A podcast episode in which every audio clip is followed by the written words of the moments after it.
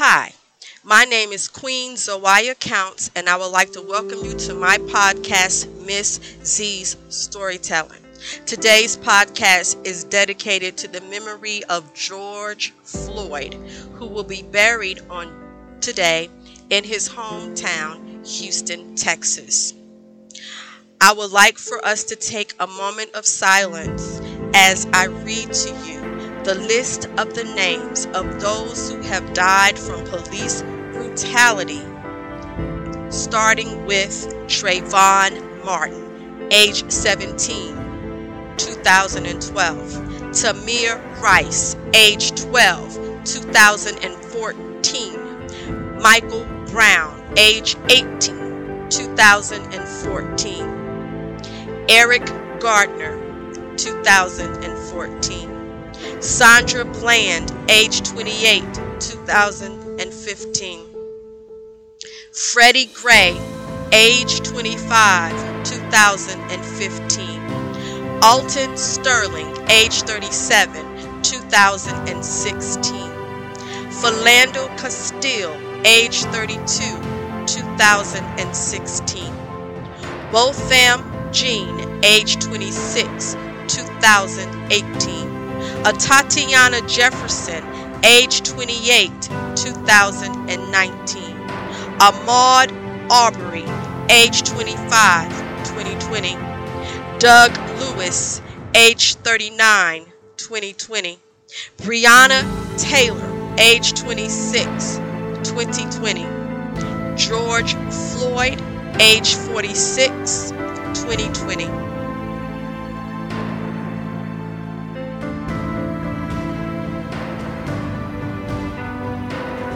Now, I am sitting outside enjoying nature. The wind is blowing through the trees, so I do apologize for all the noise that you're hearing. But I wanted to come outside. I wanted to breathe in fresh air. I'm given this chance to do that. The names that I just called off will never have that opportunity to breathe will never have that opportunity to breathe like I'm breathing. I believe the thing that really affected America the most, and especially mothers, not just black mothers, but mothers all over the world, to hear a man, a grown man, a 46 year old man, call out for his mother as he laid there dying. Maybe he saw his mother because his mother had died two years prior. Maybe he saw his mama and she was coming to get her son. That is what I would want to believe that she was coming to get her son, to come and take her son away from all this pain and from everything that was going on. This is what I feel. I don't know how anybody else may see this, but this is the way that I see it. This is the way that I am taking this in. I have a son. I love my son. And when he's out driving around or hanging out with his friends, and he's a grown man, he's in his 30s, I don't ever want to receive that call that my son died from police brutality. I don't ever want to receive a call that my son was shot for mistaken identity. I don't ever want to receive that call because that is a call that no parent want to go through, whether you're black or whether you're white. We don't want to go through this. And it's hard. I am married to a white man and I love him dearly. And we sit and we talk about certain things that we've been through. And I'm older than him. And I was trying to avoid having a conversation with him about some of the things that I went through. But I had to tell him what had happened to me so that he could understand why I felt so passionate about what I was saying. I asked him a question Have you ever been walking across the street, minding your own business, and somebody yells out the window, a white person yells out the window and tell you, hurry up and get across that street, you nigga. Has that ever happened to you? And there's nothing that you can do about it because you're trying to walk across the street, you're following the rules, you're following everything, but somebody just yells that to you out the window. Or living in the projects and being harassed by the police every day when you are not doing anything. Every day I got harassed by a police officer. We used to call him Robocop, and he would stop me the moment I drove past that government sign, he would stop me. Where you going? Why are you stopping me? I need to search your car because I was told you had illegal weapons in your car. I don't have illegal weapons in my car. He searched my car and found a steak knife and threw it on top of the car and said, Boom, there it is, a steak knife, an illegal weapon. So I backed my car back and I was like, Why the fuck are you harassing me? This officer told me, Don't you know it's against the law for you to curse on government property? Against the law for me to curse on government property? Yes, it's against the law. Like this type of behavior happened from this cop all the time. And it got so bad that I got in contact with the local news station and they were willing to ride around with me to stop this officer from harassing me. They even gave me a list of my rights that I could read to this officer whenever he stopped me. And that is what I had to do. It got so bad that I moved. And I'm going to tell you the reason why this officer chose me to harass he was running after this guy and it was a little a kid a teenager and he was running running he ran he was running past the block and a police officer was running after him and all i thought was that that police officer was going to shoot him because his hand was on his gun and i yelled run run run and the police officer never caught him. But I don't know if the guy committed a crime. All I saw was this police officer trying to pull his gun out, and I thought he was going to shoot this boy in the back, and that's why I screamed, Run. And ever since I screamed, that particular police officer made it his business to constantly keep harassing me constantly. There would be times where he would just come out and park his car right in front of my door and just sit there. Nothing was being done, no crime was taking place. But this was harassment. And so I'm quite sure there are others who could go on and on and on and on. And I'm quite sure that some people are tired of hearing about it.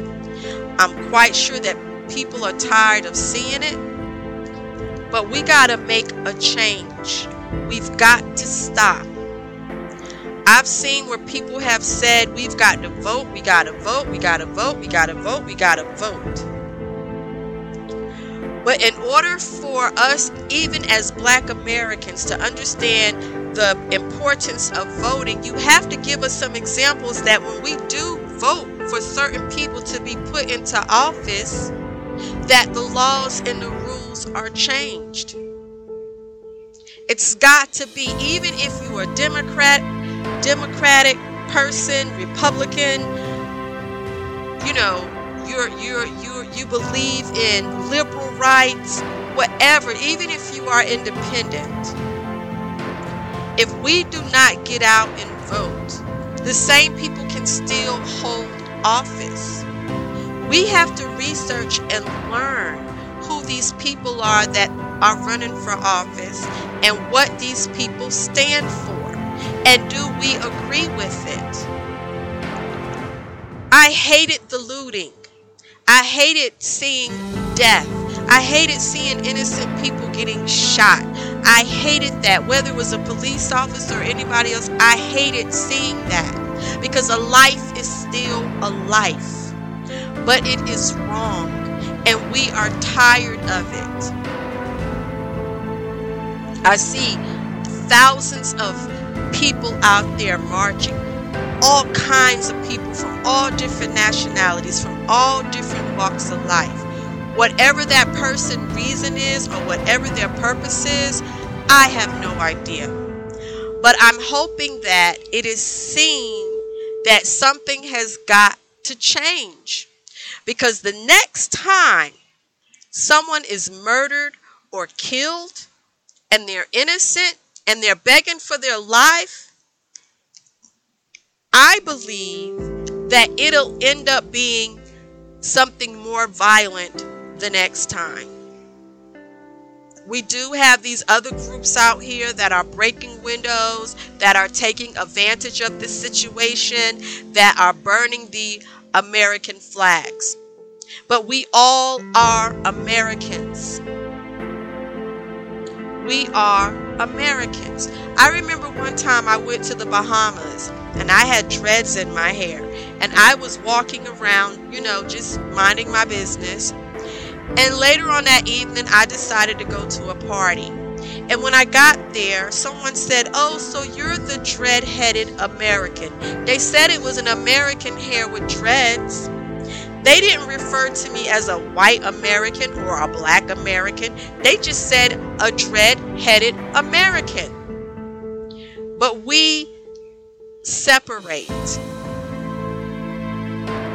Years ago, when I was calling myself becoming awoke or calling myself becomes becoming conscious, the people that were teaching me were teaching me to hate white people. And I was down for the cause. Like no one could tell me that anything about a white person because I felt like they was all out to get me. And then I met my husband and he changed things for me. I began to change and I fell in love with him.